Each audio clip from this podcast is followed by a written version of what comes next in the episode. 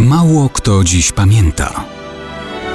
Datownik historyczny prezentuje Maciej Korkuć.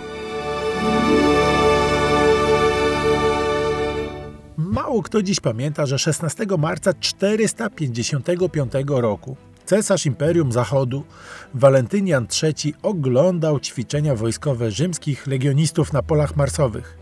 Czy miał powody, aby obawiać się własnych żołnierzy?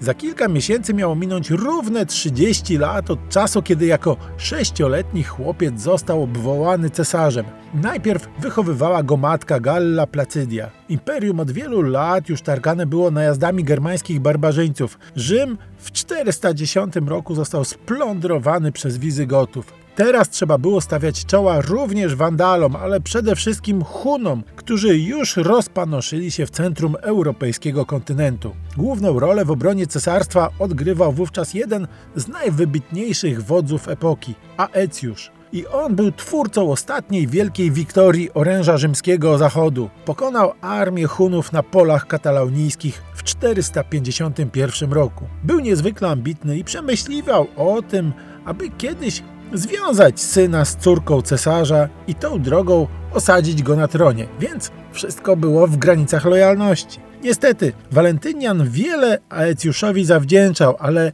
jego dworzanie przekonali go, że ambitny wódz czyha już wtedy na życie cesarza, aby po jego śmierci od razu tron przejąć. Cesarz wzywa więc Aecjusza przed swoje oblicze. Dochodzi do sporu i kłótni. Cesarz chwyta za miecz i zadaje Aecjuszowi cios. Asystujący mu dworzanie rzucają się na niego i z zimną krwią mordują zwycięskiego niedawno wodza. I zaledwie kilka miesięcy później, jest 16 marca 455 roku, zadowolony Walentynian III obserwuje ćwiczenia żołnierzy. Oczywiście wielu z nich służyło przez całe lata pod komendą Aecjusza. Dwóch z nich, Optyla i Traustyla, podchodzą do władcy, wyciągają miecze i mordują cesarza bez chwili zawahania. Nikt im nawet nie próbuje uczynić ani przeszkód, ani krzywdy. Zemsta stała się faktem.